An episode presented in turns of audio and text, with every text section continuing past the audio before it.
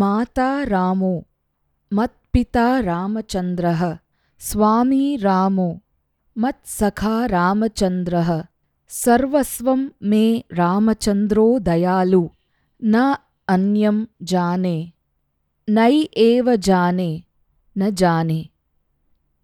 எனக்கு தாயும் தந்தையும் ராமச்சந்திரர்தான். எனக்கு தெய்வமும் நண்பனும் ராமச்சந்திரர்தான். கருணாமூர்த்தியான ராமச்சந்திரர்தான் எனக்கு எல்லாம். அவரைத் தவிர வேறு யாரையும் நான் அறியேன்.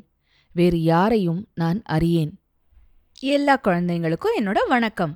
நான் உங்க தீபிகா அருண்.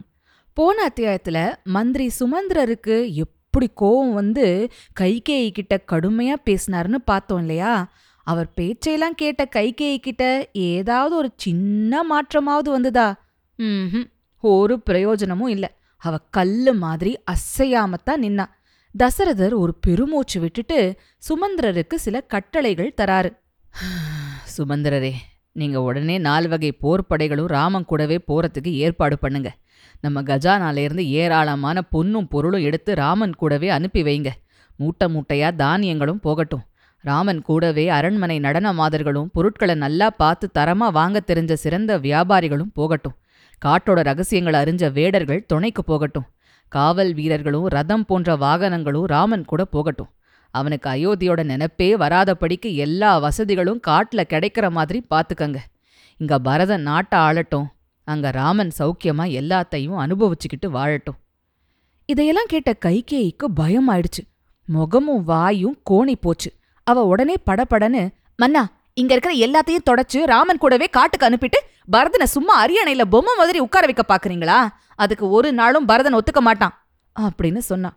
அப்படி பாதகி, இப்படியெல்லாம் நான் ராமனுக்காக எதுவும் செய்யக்கூடாதுன்னு நீ முன்னாடியே நிபந்தனை ஒன்றும் போடலையே அப்படின்னாரு தசரதர் எரிச்சலோட. அதுக்கு கைகேயி கொஞ்சம் தடுமாறிட்டு, ஏன் நம்ம இக்ஷ்வாக்கு பரம்பரையிலேயே இதுக்கு முன் உதாரணம் இருக்கே. சகர மகாராஜா தம்மோட பிள்ளை அசமஞ்சனை காட்டுக்கு அனுப்பின போது வெறும் கையோட தானே அனுப்பினாரு. ஆழ்பட செல்வம் ஒன்று கொடுத்து அனுப்பலையே அப்படின்னா. என்ன குழந்தைங்களா, உங்களுக்கு சகர மகாராஜா அசமஞ்சன் கதையெல்லாம் முன்னாடியே எப்போவோ கேட்ட ஞாபகம் வருதா? ஆ, கங்கை நதியை பூமிக்கு கொண்டு வந்த கதையில இதை சொல்லியிருக்கோம் இல்லையா? சபாஷ். ஓ, உனக்கு ஞாபகம் இல்லையா? அப்போ திரும்ப அந்த அத்தியாயத்தை கேட்டுட்டு வரியா? சரி, இப்போ நம்ம கதைக்கு வருவோம். கைகேயி அப்படி சொன்னதும் தசரதர், ஐயோ இவளுக்கு மட்டும் ஏன் புத்தி இப்படி போகுது அப்படின்னு தலையில் அடிச்சுக்கிட்டாரு. உடனே அங்கே இருந்த மந்திரி சித்தார்த்தர் கைகேயியை பார்த்து, என்ன பேசுறீங்கம்மா, அந்த அசமஞ்சன் எவ்வளோ கெட்டவனா இருந்தான். அவன் சாலையில் விளையாடிக்கிட்டு இருக்கிற பிள்ளைகளை பிடிச்சு தூக்கி சரையு நதியில் போட்டு அவங்க உசுருக்கு தத்தளிக்கிறத பார்த்து சிரிச்சு சந்தோஷப்படுவான். அவனோட கொடுமைகள் தாங்க முடியாமல் நாட்டு மக்கள் அரசர்கிட்ட போய் புகார் கொடுத்த போது அவர் நீதி தவறாமல் தன்னோட பிள்ளைக்கு தண்டனை கொடுத்தாரு. அதாவது அவன் தன் பொண்டாட்டியை கூட்டிக்கிட்டு நிரந்தரமாக நாட்டை விட்டே போயிடணும்னு ஒரு வண்டியில் கொஞ்சம் பண்டம் பாத்திரங்களை போட்டு கூட அனுப்பி அவனை துரத்திட்டாரு. அவன் காட்டிலையும் மேட்லையும் அலைஞ்சு திரிஞ்சு கஷ்டப்பட்டான். அவன் செஞ்ச பாவ காரியத்துக்காகத்தான் சகர மன்னர் அவனை காட்டுக்கு துரத்துனார். இங்கே ராமன் என்ன பாவம் பண்ணினா காட்டுக்கு அனுப்ப அப்படின்னு கேட்டார். தொடர்ந்து சித்தார்த்தர் சொன்னார், ராமன்கிட்ட சின்னதாக ஒரு குத்தத்தையாவது பார்க்க முடியுமா? பௌர்ணமி நிலாவில் கூட கொஞ்சம் களங்கம் தெரியும். ஆனால் ராமன்கிட்ட களங்கம் எதையுமே பார்க்க முடியாதேம்மா. இல்லை, நீங்களே சொல்லுங்க, ராமன் இன்ன இன்ன தப்பு செஞ்சான்னு. அப்போ ராமனை காட்டுக்கு அனுப்பலாம். தப்பு எதுவுமே செய்யாத ஒருவனுக்கு எப்படி தண்டனை கொடுக்க முடியும்? அதனால ராமன் கூட படைகளையும் செல்வங்களையும் அனுப்புறதுல எந்த தவறும் கிடையாது. நீங்க அதை செய்யலைன்னா நாளைக்கு நாட்டு மக்கள் உங்களை தான் தூத்துவாங்க. அதை கேட்டு தசரதர் கைகேயி கிட்ட, மகா பாவி, சித்தார்த்தர் சொல்ற உண்மை உன் மண்டையில ஏறுதா? நீ எனக்கும் நல்லது செய்யலை, உனக்கும் நல்லது செஞ்சுக்கல. நீ இதையெல்லாம் தடுத்தனா ராமன் கூட நானும் காட்டுக்கு போறதை தவிர வேற வழி இல்லை. நான் அவன் கூட போய் சந்தோஷமா இருப்பேன். நீயும் உன் பிள்ளையும் இந்த அயோத்தியை ஆண்டுக்கிட்டு சந்தோஷமா இருங்க அப்படின்னாரு. அப்போ ராமர் குறுக்கிட்டு, தந்தையே, நான் எப்போ மர உரிய ஆடையா அணிஞ்சு ஜடாமுடி தரிச்சு காட்டில் போய் எளிய தவ வாழ்வு வாழணும்னு தீர்மானிச்சாச்சோ அப்போ எனக்கு எதுக்கு படைகளும் காலாட்களும் செல்வமும் மற்றதும்? யானையே வேண்டாம்னு போற ஒருத்தங்கிட்ட யானையை கட்டுற கைத்தையாவது எடுத்துக்கிட்டு போன்னு சொல்ற மாதிரி இருக்குது அப்படின்னு சொன்னார். உடனே கைகேயி வெக்கமே இல்லாமல் ரெண்டு மர உரி ஆடைகளை எடுத்து வந்து ராமன் கிட்ட நீட்டினா. குழந்தைங்களா, மர உரினா என்னன்னு உங்களுக்கு கேட்க தோணுது இல்லையா? பண்டைய காலத்துல காட்டுல எளிய வாழ்க்கை வாழறவங்க கட்டிக்கிறதுக்காக ஒருவித மரத்தோட பட்டைய உரிச்சு அதை பதப்படுத்தி துணி மாதிரி ஆக்கி அதை உடம்புல சுத்தி முடிச்சு கிடிச்சு போட்டுக்கிட்டு ஒரு விதமா கட்டிக்குவாங்க. அதே மாதிரி குச்ச புல்லையும் ஆடை மாதிரி நெஞ்சு கட்டிப்பாங்க. இன்னைக்கும் கூட உகாண்டா மாதிரி ஆப்பிரிக்க நாடுகள்ல ஆதிவாசிகள் மரப்பட்டையிலிருந்து மர உரி தயாரிக்கிறாங்க. விசேஷ நாட்கள்ல அவங்களோட பூசாரிகள் ராஜாக்கள்லாம் அதை ஒரு ஆடையா அணிஞ்சுக்கிற சம்பிரதாயம் அவங்க கிட்ட இப்பவும் இருக்கான். சரி, கதைக்கு வரலாமா? ராமர் எந்த தயக்கமும் இல்லாம மர உரிய வாங்கிக்கிட்டு தன்னோட பழைய ஆடைகளை நீக்கிட்டு அதை கட்டிக்கிட்டாரு. அதே மாதிரி லக்ஷ்மணனும் கட்டிக்கிட்டான். அவங்க ரெண்டு பேரும் ஏற்கனவே சின்ன வயசுல விஸ்வாமித்திரர் கூட காட்டுல எல்லாம் வாழ்ந்திருக்காங்க இல்லையா, அதனால அதெல்லாம் தெரிஞ்சிருக்கு. பட்டாடைகளே கட்டி பழக்கப்பட்ட சீத்தை கிட்டையும் கைகேயி குச்சப்புல்லாலான துணியை நீட்டினதும் பாவம் அவ மிரண்டு போயிடுறா. அவ கண்ணில் தண்ணியே வந்துடுது. இதை எப்படி கட்டிக்கிறதுன்னு எனக்கு தெரியலையே அப்படின்னு சொல்லிக்கிட்டே அதை உடம்புல சுத்தி பார்க்கறா, தோள் மேலே போட்டு பார்க்கறா. ராமர் உடனே உதவிக்கு வந்து அவ ஏற்கனவே அணிஞ்சுக்கிட்டு இருந்த பட்டாடை மேலேயே இந்த புல்லாலான ஆடையையும் மாட்டி விடுறாரு. அதை பார்த்து அங்கிருந்த எல்லா பெண்களும் கண்ணீர் விடுறாங்க. அவங்கெல்லாம், ராமா, சீத்தை என்ன மாதிரி ராஜபோகமா வளர்ந்தவ, அவ உன் கூட காட்டுல வந்து வாழ்ந்து கஷ்டப்படணுமா என்ன? தயவு செஞ்சு அவளை கூட்டிட்டு போகாத. அவ இங்கே இருந்தாக்க உன்னை பார்க்க முடியாத குறைய அவளை பார்த்தாவது தீர்த்துப்போம் அப்படின்னு ராமன் கிட்ட கெஞ்சுறாங்க. ராமர் அதையெல்லாம் காதலையே வாங்கிக்கல. சீத்தைக்கு அதை அணிவிச்சு முடிச்சு போடுறதுல தான் முனப்பா இருக்காரு. இப்போ குலகுரு வசிஷ்டருக்கே இதை காண பொறுக்கல.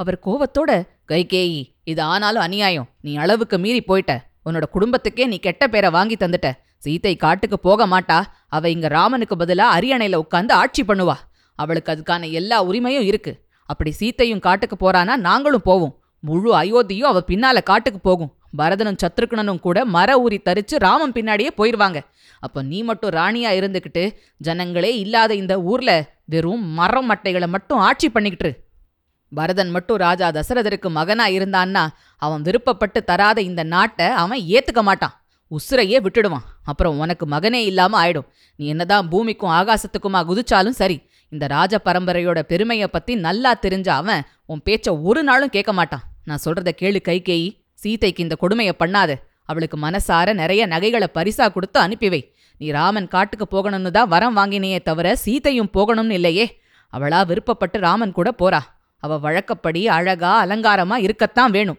அதனால சீத்தைக்கு ஒரு ராணிக்குரிய எல்லா ஆடை அணிகலன்களையும் சேவகிகளையும் அனுப்பத்தான் வேணும் அப்படின்னு சொல்லிட்டு அவர் சீத்தை மர ஊறி அணிஞ்சுக்கிறத தடுத்தார்.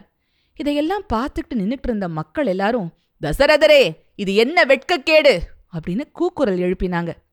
தசரதர் உடனே தாமும் கைகேயியை திட்டிட்டு, சீத்தைக்கு வேண்டிய ஆடை அணிகலன்களை கொடுத்துதான் அனுப்பணும், ஜனகரோட மகளா ராஜபோகமா வாழ்ந்தவளை போய் மர ஊறி அணிஞ்சுக்க சொல்றியே, பாவி, நீ நாசமாத்தான் போவ அப்படின்னு சொல்லி அழ ஆரம்பிச்சிட்டாரு தசரதர். துக்கம் தாங்காம கீழே சாஞ்சிட்டாரு. அப்போ ராமர், மன்னா, நான் கிளம்புறேன், நான் உங்ககிட்ட ஒரே ஒரு வேண்டுகோள் வைக்கிறேன், தயவு செஞ்சு என் அம்மா கௌசல்யையை கண் போல பார்த்துக்கோங்க, என் பிரிவை தாங்க முடியாம அவங்க படுற வேதனை கொஞ்சம் நஞ்சம் இல்லை, சோகத்தை தாங்க முடியாம அவங்க உசுரை விட்டுடாத படிக்கு நீங்க தான் கவனிச்சு பார்த்துக்கணும் அப்படின்னாரு. தசரதர் திரும்ப திரும்ப புலம்புறதும் மயக்கம் போட்டு சாயறதும் அப்புறம் முழிச்சுக்கிட்டு பழையபடி அழுவுறதுமாத்தான் இருக்காரு. கடைசியா சுமந்திரரை கூப்பிட்டு, சுமந்திரரே, தேரை பூட்டிக்கிட்டு வாங்க, ராமன் சீத்தை லக்ஷ்மணனை ஏத்திக்கிட்டு நாட்டு எல்லை வரையாவது கொண்டு போய் விடுங்க, பதினாலு வருஷ காலத்துக்கு சீத்தைக்கு தேவையான எல்லா ஆடை அணிகலன்களையும் மூட்டை கட்டி ஏத்திக்குங்க அப்படின்னு சொல்றாரு. சீத்தையும் பயணத்துக்கு தயாரா பளிச்சுன்னு புதிய ஆடைகள் நகைகள் அணிஞ்சுக்கிட்டு அழகு தேவதையா தயாராயிட்டா. அன்னை கௌசல்யை சீத்தையை கட்டி அணைச்சு உச்சி முகர்ந்து அவகிட்ட சொல்றா, குணங்கெட்ட பொண்ணுங்க, கணவன் நல்ல நிலையில இருக்கிறப்போ எல்லா சுகத்தையும் அனுபவிப்பாங்க, ஆனா அவனுக்கு ஒரு கெட்ட காலம் வந்துடுச்சுன்னா அவனை கை கழுவி விட்டுட்டு போயிடுவாங்க, அவனோட குலப்பெருமையோ கல்வியோ அவனோட திறமைகளோ எதுவுமே அவங்களுக்கு அப்போ முக்கியமா தோணாது, ஆனா நல்ல ஒழுக்கமுடைய பெண்களுக்கு கணவனே கண்கண்ட தெய்வமாத்தான் தெரிவாங்க, அவனுக்கு செல்வம் வந்தாலும் சரி ஏழ்மை வந்தாலும் சரி, சீதா நீ அப்படிப்பட்டவதான்னு தெரியும், இருந்தாலும் சொல்றேன், நீ எந்த சமயத்திலையும் ராமன்கிட்ட வெறுப்பா நடந்துக்க கூடாது அப்படின்னா. சீத்தையும் கை கூப்பிக்கிட்டு, கண்டிப்பா நான் நல்லபடியாத்தான் நடந்துப்பேம்மா, நானும் இதையெல்லாம் எங்க வீட்டுல கேட்டு வளர்ந்தவதான், ஒரு நாளும் என் கணவர் மனம் கோன்ற மாதிரி நான் நடந்துக்க மாட்டேன் அப்படின்னு சொல்றா. ராமர் அங்கே இருந்த எல்லா பெண்மணிகளுக்கும் பணிவாக வணக்கம் சொல்லிட்டு விடை வாங்கிக்கிறார். எப்பவும் மத்தளமும் மங்கள இசையும் முழங்குற அந்த அரண்மனையில் எல்லா பெண்களும் சேர்ந்து ஓன்னு ஒப்பாரி வச்சு அழற ஒலி தான் அன்னைக்கு அங்கே கேட்டது. ராமர், லக்ஷ்மணர், சீத்தை மூணு பேரும் தந்தை தாய்மார்களை வலம் வந்து வணங்குறாங்க. லக்ஷ்மணன் தன் தாய் சுமித்ரை கிட்ட வந்து வணங்கி விடை வாங்கிக்கும் போது சுமித்ரை சொல்றா, லக்ஷ்மணா, நீயும் ராமனோட காட்டுக்கு போறதுக்கு நான் மனப்பூர்வமாக சம்மதிக்கிறேன். நீ உன் அண்ணனை ஜாக்கிரதையா பார்த்துக்கணும். என்ன கஷ்டம் வந்தாலும் சரி, உனக்கு உன் அண்ணா ராமன் மட்டும்தான் கதின்னு நீ இருக்கணும். ஒரு தம்பி தான் அண்ணன்கிட்ட எப்படி நடந்துக்கணுங்கிறதுக்கு நீ உலகத்துக்கே ஒரு முன் உதாரணமா இருக்கணும். இனிமே ராமனே உனக்கு உன் அப்பா தசரதர், சீத்தையே உனக்கு உன் அம்மாவான நான், காடே அயோத்தி. போய் வா மகனே, போய் வா அப்படின்னு நிறைஞ்ச மனசோட சுமித்ரை ஆசீர்வாதம் பண்றா. மூணு பேரும் சுமந்திரர் கொண்டு வந்த ரதத்துல ஏறிக்கிட்டாங்க. சுமந்திரர் ரத ஓட்ட ஆரம்பிச்சாரு. அவ்வளவுதான், அங்க கூடியிருந்த அயோத்தி மக்கள் எல்லாம் பெரும் கூட்டமா ரதத்தோட பின்னாலேயே ஓடி வர ஆரம்பிச்சாங்க. சுமந்திரரே, சுமந்திரரே, மெதுவா ஓட்டுங்க, நாங்க ராமனோட முகத்தை பார்க்கணும் அப்படின்னு கூவினாங்க. ஆள் ஆளுக்கு தசரதரையும் கைகேயையும் திட்டுறாங்க. அடடா, சீதை எப்பேற்பட்ட பத்தினி, ராஜபோகத்தையெல்லாம் திறந்துட்டு தம் புருஷன் கூடவே காட்டுக்கு கிளம்பிட்டாளே. இந்த லக்ஷ்மணனுக்கு தான் அண்ணன் மேல எத்தனை பாசம், அண்ணனுக்கும் அன்னிக்கும் துணையா காவலா கூடவே காட்டுக்கு போறானே அப்படின்னெல்லாம் புகழ்ந்து பேசிக்கிட்டாங்க. வழியில நின்றுட்டு இருந்த பெண்கள் எல்லாம் ஓன்னு பெரிய குரல் கொடுத்து அழுது புலம்புறாங்க. ராமனுக்கு மக்கள் படுற வேதனைய தாங்க முடியல. சுமந்திரரே, ரதத்தை இன்னும் வேகமா ஓட்டுங்க அப்படின்னு சொல்றாரு. ஆனா ஜனங்களோ ரதத்தை நிறுத்துங்க, நிறுத்துங்க அப்படின்னு கத்துறாங்க. திரும்பி பார்த்தா அங்க துக்கம் தாங்காம தசரதரும் கௌசல்யையும் அழுது புலம்பிக்கிட்டே போகாத, நிறுத்துன்னு கை காட்டுறாங்க. சுமந்திரருக்கு யார் பேச்சை கேட்கறதுனே தெரியல, குழம்புறாரு. நீங்க வேகமா ஓட்டிக்கிட்டு போயிட்டே இருங்க, என்னால் இந்த துக்கத்தையெல்லாம் காண சகிக்கல.